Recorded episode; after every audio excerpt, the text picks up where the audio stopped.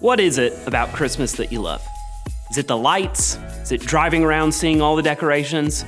Maybe it's the music, or how about the food? Maybe it's something a little less tangible, something you honestly can't even wrap your arms around. Maybe you're one of those people who just feels like every year around Christmas time, life just feels a little bit simpler. Everything feels a little lighter, a little happier. It's like no matter how tough life has been this year, no matter what you've been through, at Christmas, you just get this feeling that everything can be set right again. And we all know that life is way more complicated than those Hallmark Christmas movies you're watching right now, but isn't there a part of you that wants to believe maybe it isn't? Maybe your complicated life could be simpler just because it's Christmas. Or maybe it's completely different for you. You're a little more cynical. Maybe you resent that kind of naive, feel good nostalgia that everyone seems to hold on to at Christmas. Maybe you think all these emotions and feelings are just being manufactured by corporations to sell more products and make a little profit. For you, Christmas is just another day. And it's a little frustrating how everyone pretends there's something magical about some colored lights, cranberry sauce, and some old boring movies we're all forced to watch over and over again. But regardless of how you feel about Christmas, have you ever noticed how you spend most of the holidays rushing around trying to recreate or manufacture some kind of experience that you want for yourself or your family? And by the end of the season, you're just exhausted. And it's never quite as good as you hoped it would be, or it's never as good as you remember it being as a kid. Or maybe the holidays bring up this feeling of loss or sadness inside you because you don't get to spend them with the ones you love. And every Christmas, every holiday get together is just a reminder of what you've lost. And you have this deep longing for something you just can never get back again. So, you're in this lousy middle kind of place where Christmas brings up those feelings of nostalgia and longing and excitement. But in the end, it just never quite delivers the way you thought it would. And if you're feeling any of that this holiday season, I hope you'll stick with us throughout this video. Because here at Community Christian Anywhere, we know that life can be complicated, difficult, and plain tiring. But we found a life in Jesus that is full of meaning and joy and rest. And we believe this life is available to anyone who wants it, no matter what you believe about Jesus right now. Because no matter what you think about God, I believe He can't stop thinking about you. He only has good in mind for you, and we want to help you find the amazing life God has in store for you. Hi, my name's Benjamin, and welcome to Community Christian Anywhere.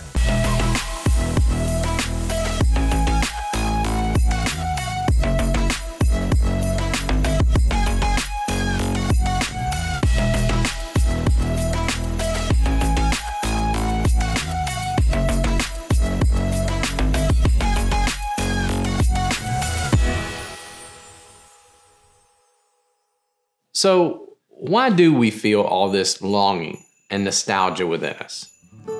Well, I believe it's because those feelings we get every holiday season, they're signals within us, pointing us to a life we were made for that we've never really experienced. It's like we're longing for a home that we've never lived in, something that we feel that we need and it's missing, but we just can't put our finger on what it is. And I believe that those longings within us were put there by the God who made us.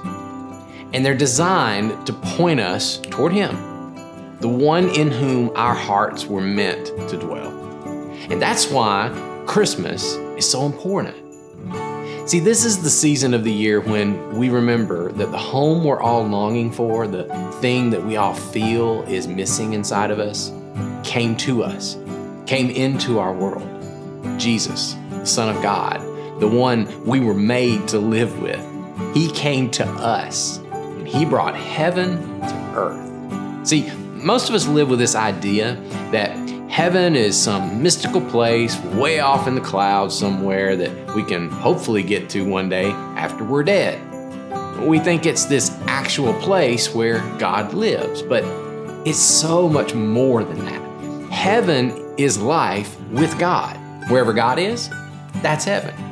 So when Jesus, who is God in a human body, came into the world 2,000 years ago, he brought heaven with him because God had come to dwell with people, just like he had intended from the very beginning. So throughout all these stories that we have of Jesus' life, we see men and women interacting with him, and whenever they do, they experience heaven, life with God.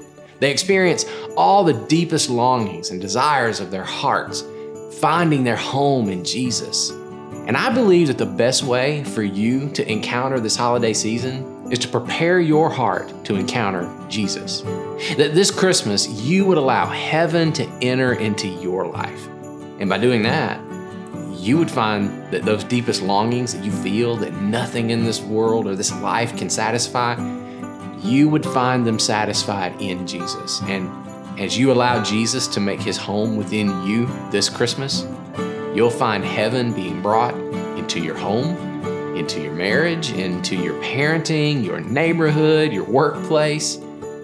And when the decorations are all packed away, the presents have all been opened, and the last slice of pie has been eaten, you'll look back on this Christmas season a little differently than in years past you'll finally, truly get the most out of Christmas. Now, I'll bet for some of you, everything that I just said, it, it kind of gave you this feeling on the inside that you might describe like eager anticipation. It's kind of like, wow, that all sounds wonderful. That whole finding a home in Jesus and experiencing the deepest longings of my heart thing sounds great. And I so wish that that were true. But Come live in my world for five minutes. Come see things through my eyes, and well, you'll see. That's not reality. There's not a lot of evidence of heaven breaking through into my world. And you might be surprised to hear me say what I'm about to say, but you're probably right. but here's all that means you are in the perfect position to experience God breaking through into His world. You are the perfect candidate to see the wonder of Christmas. Now, how can I say that? Because you have a lot in common with the people who experienced the very first Christmas. See, what you may not realize is that you actually possess the first thing you need to get the most out of Christmas. And it's the thing that I want to talk to you about today. I want to talk to you about hope. Now, let me take you back in time. And when I say back in time, I mean way back, before any of the events that you've probably become familiar with surrounding the Christmas story. Before the shepherds, before the wise men, before the angels and the announcement, before the baby lying in the manger, even before Mary was told by the angel that she was pregnant. Way, way back to the very beginning when God created the very first human beings. And God was with them See, there was no heaven and earth the way that we experience it now. Heaven and earth were commingled, they were together because that's where God was. The kingdom of God was right here among the people that God had made. But you're probably familiar with the story that happens next. Human beings, well, they were tempted by the enemy of God to go and set up their own kingdom. In essence, people decided that living with God wasn't enough for them. They wanted to be their own God, so they rebelled. And heaven and earth split apart, bringing with it all the consequences that come when people choose to live apart from God death, sin, chaos, sickness, destruction.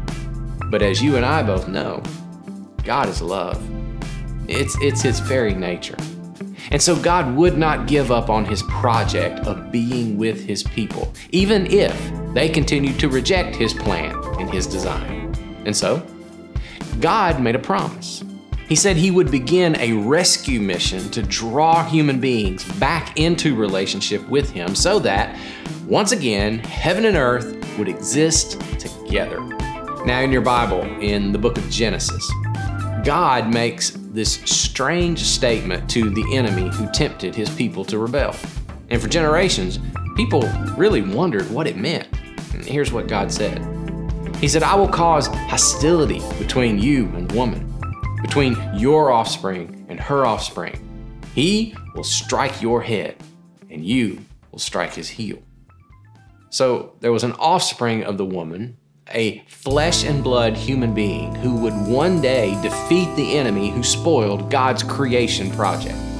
but it wouldn't come without a fight or without a cost. And like I said, for a long time, people wondered what this promise from God really meant and how God was going to fix the problem. How would God once again dwell with his people and bring heaven and earth back together again? But for several hundred years, it seemed like nothing was happening. Like, well, God was kind of silent. Until one day, God spoke to one man. His name was Abraham. And he told Abraham, he said, Abraham, I'm going to build a nation of people through you and through your descendants. Even though Abraham and his wife were well into their twilight years and they didn't have any kids. And God said, This nation, this is how I'm going to bless the entire world and bring creation back together, back to me. And it happened, just like God promised. For the next several centuries, a nation did grow from Abraham's family. But this nation, they had a strange name. It was called the Nation of Israel. And the reason I say it's a strange name is because of what the word Israel really means. The word Israel means one who wrestles with God. And let me tell you, Israel definitely lived up to that name. Generation after generation would follow. They would go after God, they would follow his ways, and then they would turn their backs on God. They would go the other way. But God would constantly bless them, and he would plead with them to cooperate. And Israel would always find new ways, worse ways, to rebel. But God never gave up through these never ending wrestling matches. Even when Israel found herself enslaved in Egypt for 400 years, God stepped in. He rescued them. He set them up in their own homeland. He gave them laws to live by. He gave them a temple that illustrated God's desire to come and live among His people, even if it was just a small taste of what God's ultimate intention had been in the beginning. But even then, Israel would just rebel and they would stray away from God again. So, God began to send prophets to His people to just remind them that His plan was still in place. He had not forgotten His promise. Someone was still coming to rescue God's people and bring them back together again. Now, one of those prophets was a guy named Isaiah. He started to reveal more details about who this person was and what God's coming into the world was going to look like. And Isaiah said things like this He said, Look, the virgin, she will conceive a child. She will give birth to a son, and we will call him Emmanuel, which means God is with us. See, God's coming into the world to dwell with his people again would be through a child, born of a virgin. I mean, who'd ever heard of such a thing? And again, people kind of wondered, what does all that mean? But Isaiah, he would prophesy even more specific details about who this child was that was coming.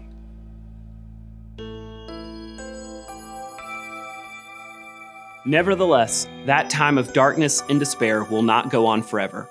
The land of Zebulun and Naphtali will be humbled, but there will be a time in the future when Galilee of the Gentiles, which lies along the road that runs between the Jordan and the sea, will be filled with glory.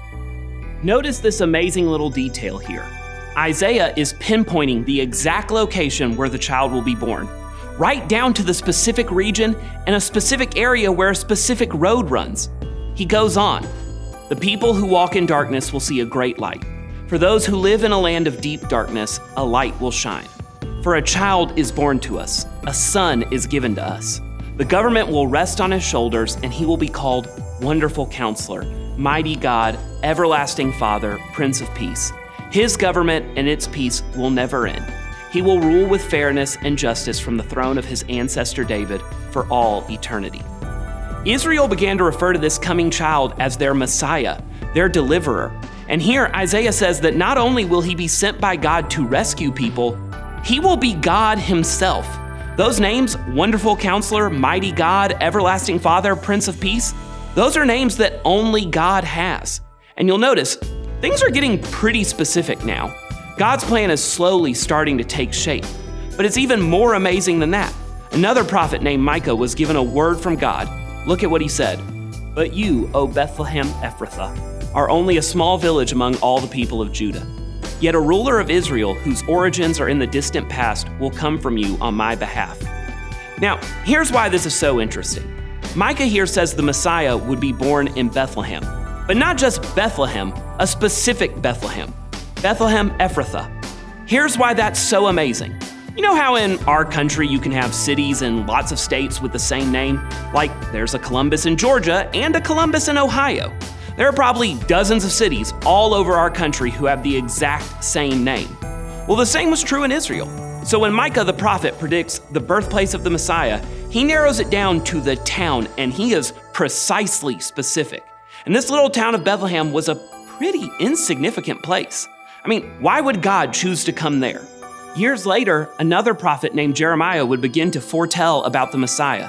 He said this For the time is coming, says the Lord, when I will raise up a righteous descendant from King David's line. He will be a king who rules with wisdom. He will do what is just and right throughout the land. So now, we not only are told the who and the where, Jeremiah tells us what family line the Messiah will come from. It's like he pulls up the family tree on Ancestry.com and points right to the branch and says, This is the family the Messiah is coming from. But then something very odd happens. After all of these prophets make all of these predictions about how God is going to complete his rescue plan of bringing heaven and earth back together and once again dwell with his people, how God is coming to earth in the form of this child, born of a virgin in the town of Bethlehem, from the family of David. Guess what happens next? Nothing. If you're familiar with the Bible, you probably know there's what's called the Old Testament and the New Testament. And the Old Testament is the part we've been talking about so far creation, the nation of Israel, the prophecies, and the promises of the coming Messiah. And then there's the New Testament, and that's the story of Jesus starting with what happened at the first Christmas. But have you ever stopped to think about what was happening in those one or two blank pages between the Old and New Testaments in your Bible? Well, it was about 400 years of silence. No words from God, no promises, no God interacting with his people, no nothing, just silence. In fact, from the first page of the New Testament back to when Jeremiah made his prediction about the Messiah's family tree, that was 600 years. When Isaiah said a child would be born of a virgin, 700 years. And when Micah pointed to Bethlehem on the map, 800 years. And when God first announced his rescue plan in the book of Genesis, 1,500 years. And, and me? I get impatient having to wait an extra 30 seconds at a traffic light. But after a promise that was made 1,500 years before, after prophecies that were spoken 600, 700, 800 years earlier, and after God goes completely silent over 400 years, something happens. God sent the angel Gabriel to Nazareth, a town in Galilee, to a virgin pledged to be married to a man named Joseph, a descendant of David. The virgin's name was Mary. The angel went to her and said, Greetings, you who are highly favored. The Lord is with you. Mary was greatly troubled at his words and wondered what kind of greeting this might be, but the angel said to her, Don't be afraid, Mary. You've found favor with God. You will conceive and give birth to a son, and you are to call him Jesus. He'll be great and will be called the Son of the Most High. The Lord God will give him the throne of his father David, and he will reign over Jacob's descendants forever. His kingdom will never end. And you know the rest of the story. Jesus is born, God in the flesh and heaven came to earth. Through his life and through his ministry, Jesus would show us what it looks like when God dwells with his people. Sickness and disease are healed, relationships are restored, enemies live together as friends, justice is done, love is shown to every single person, racial, ethnic hostility is done away with, poverty is eliminated the hungry are fed, sins are forgiven, and most importantly, death is defeated. Death just becomes another transition of life. Now, you remember earlier when I said to you that maybe you're in that place where you don't feel all that much like God is breaking through in this world at Christmas time, where the deepest longings and desires of your heart that come through Jesus, they may not seem like they're with you right now. And then I told you that you were in the perfect place to experience that. Now, the reason I can say that is because you are in the exact same place that Mary and Joseph and the entire nation of Israel found themselves on that very first Christmas night. They'd heard hundreds, thousands of years of prophecies and promises. And on the first Christmas, all they had was hope. But hope was all that they needed. See, all human beings, we're all wired to hope. Hope is what pushes us forward, it's what keeps us going. In fact, you can put a person into the most dire situation where they endure the worst kind of suffering that you can even imagine, and they can still persevere through it. They can move through it as long as they have hope for their future, for something better on the other side. But the moment you take hope away from someone, everything else is lost. Now, like I said in the beginning of this message, a lot of us spend our Christmas hoping for a lot of things to happen. We hope to grab hold of a feeling or an experience or a sense of nostalgia of an ideal Christmas that we once knew or of a perfect holiday season that we've seen in a movie or we've just imagined in our minds. And somehow, it always comes up short. And the reason it comes up short is simple you're placing your hope in something rather than someone. See, when you hope in something, you'll always find yourself disappointed. You'll always be let down. But when your hope is in someone, and when I say someone, I mean the perfect someone Jesus, the Son of God, Emmanuel, God who is here with us. Well, that hope, it never disappoints. See, you and me, we're in one of those in between ages of history. We're in an era where a lot of the time it feels like God has gone silent. When we hear people talking about how the world just keeps going downhill, it gets worse all the time. And sometimes you're tempted to lose hope, just like the nation of Israel was tempted, just like Mary and Joseph and all of those people living in the first century were tempted. But then, at just the right time, God broke into his world and Jesus brought heaven with him.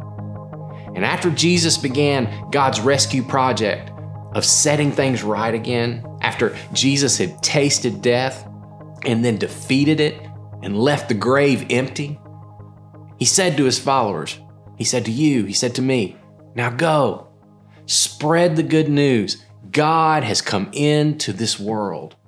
And you teach every single person in every nation and every ethnic group to do everything that I've commanded you to do, to love in the same way that I've loved you.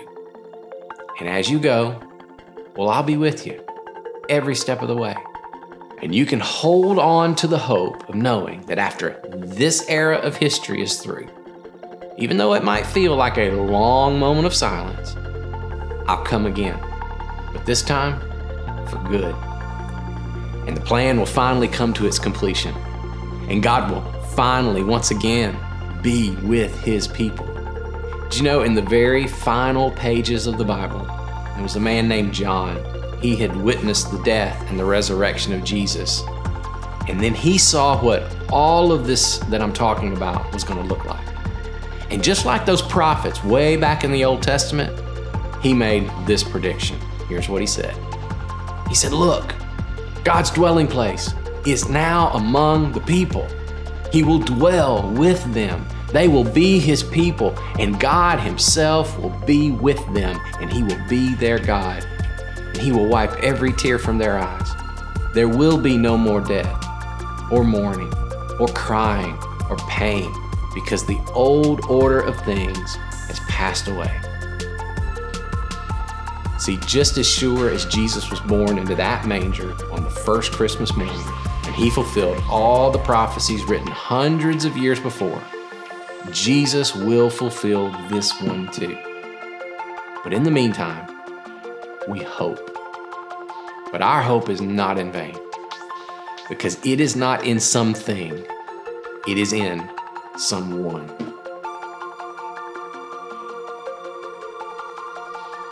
The invitation of Christmas is the invitation to find your home in the God who made you. To place all of your hopes, all of your desires, and all of your longings in the only one who is able to satisfy your deepest needs. We, we don't have to search for meaning, for satisfaction, and things that only offer temporary relief and they ultimately let us down. We can find our soul's purpose and rest in the God with whom we were meant to dwell. And here at Community Christian, we want to help you do that. Because the invitation of Jesus is not to a private, isolated spirituality, but a full heart, mind, and body experience of life in the community of God. That's why we often say that for this video to be more than just another piece of content you consume, it has to be a doorway into a community that you can be committed to. So, I want to invite you to text the words next step to the number on screen. And if you do, someone from our team will reach out and help you figure out what your next step with God and our community is. The life of meaning and purpose that Jesus offers is a journey alongside brothers and sisters who can encourage and strengthen each other. And we want to help walk alongside you and God as you find all that He has in mind for you. So please text the words next step to the number on screen and we'll reach out to you. But no matter what you do, I hope you leave knowing that Christmas is the proof that no matter what you think about God, He can't stop thinking about you.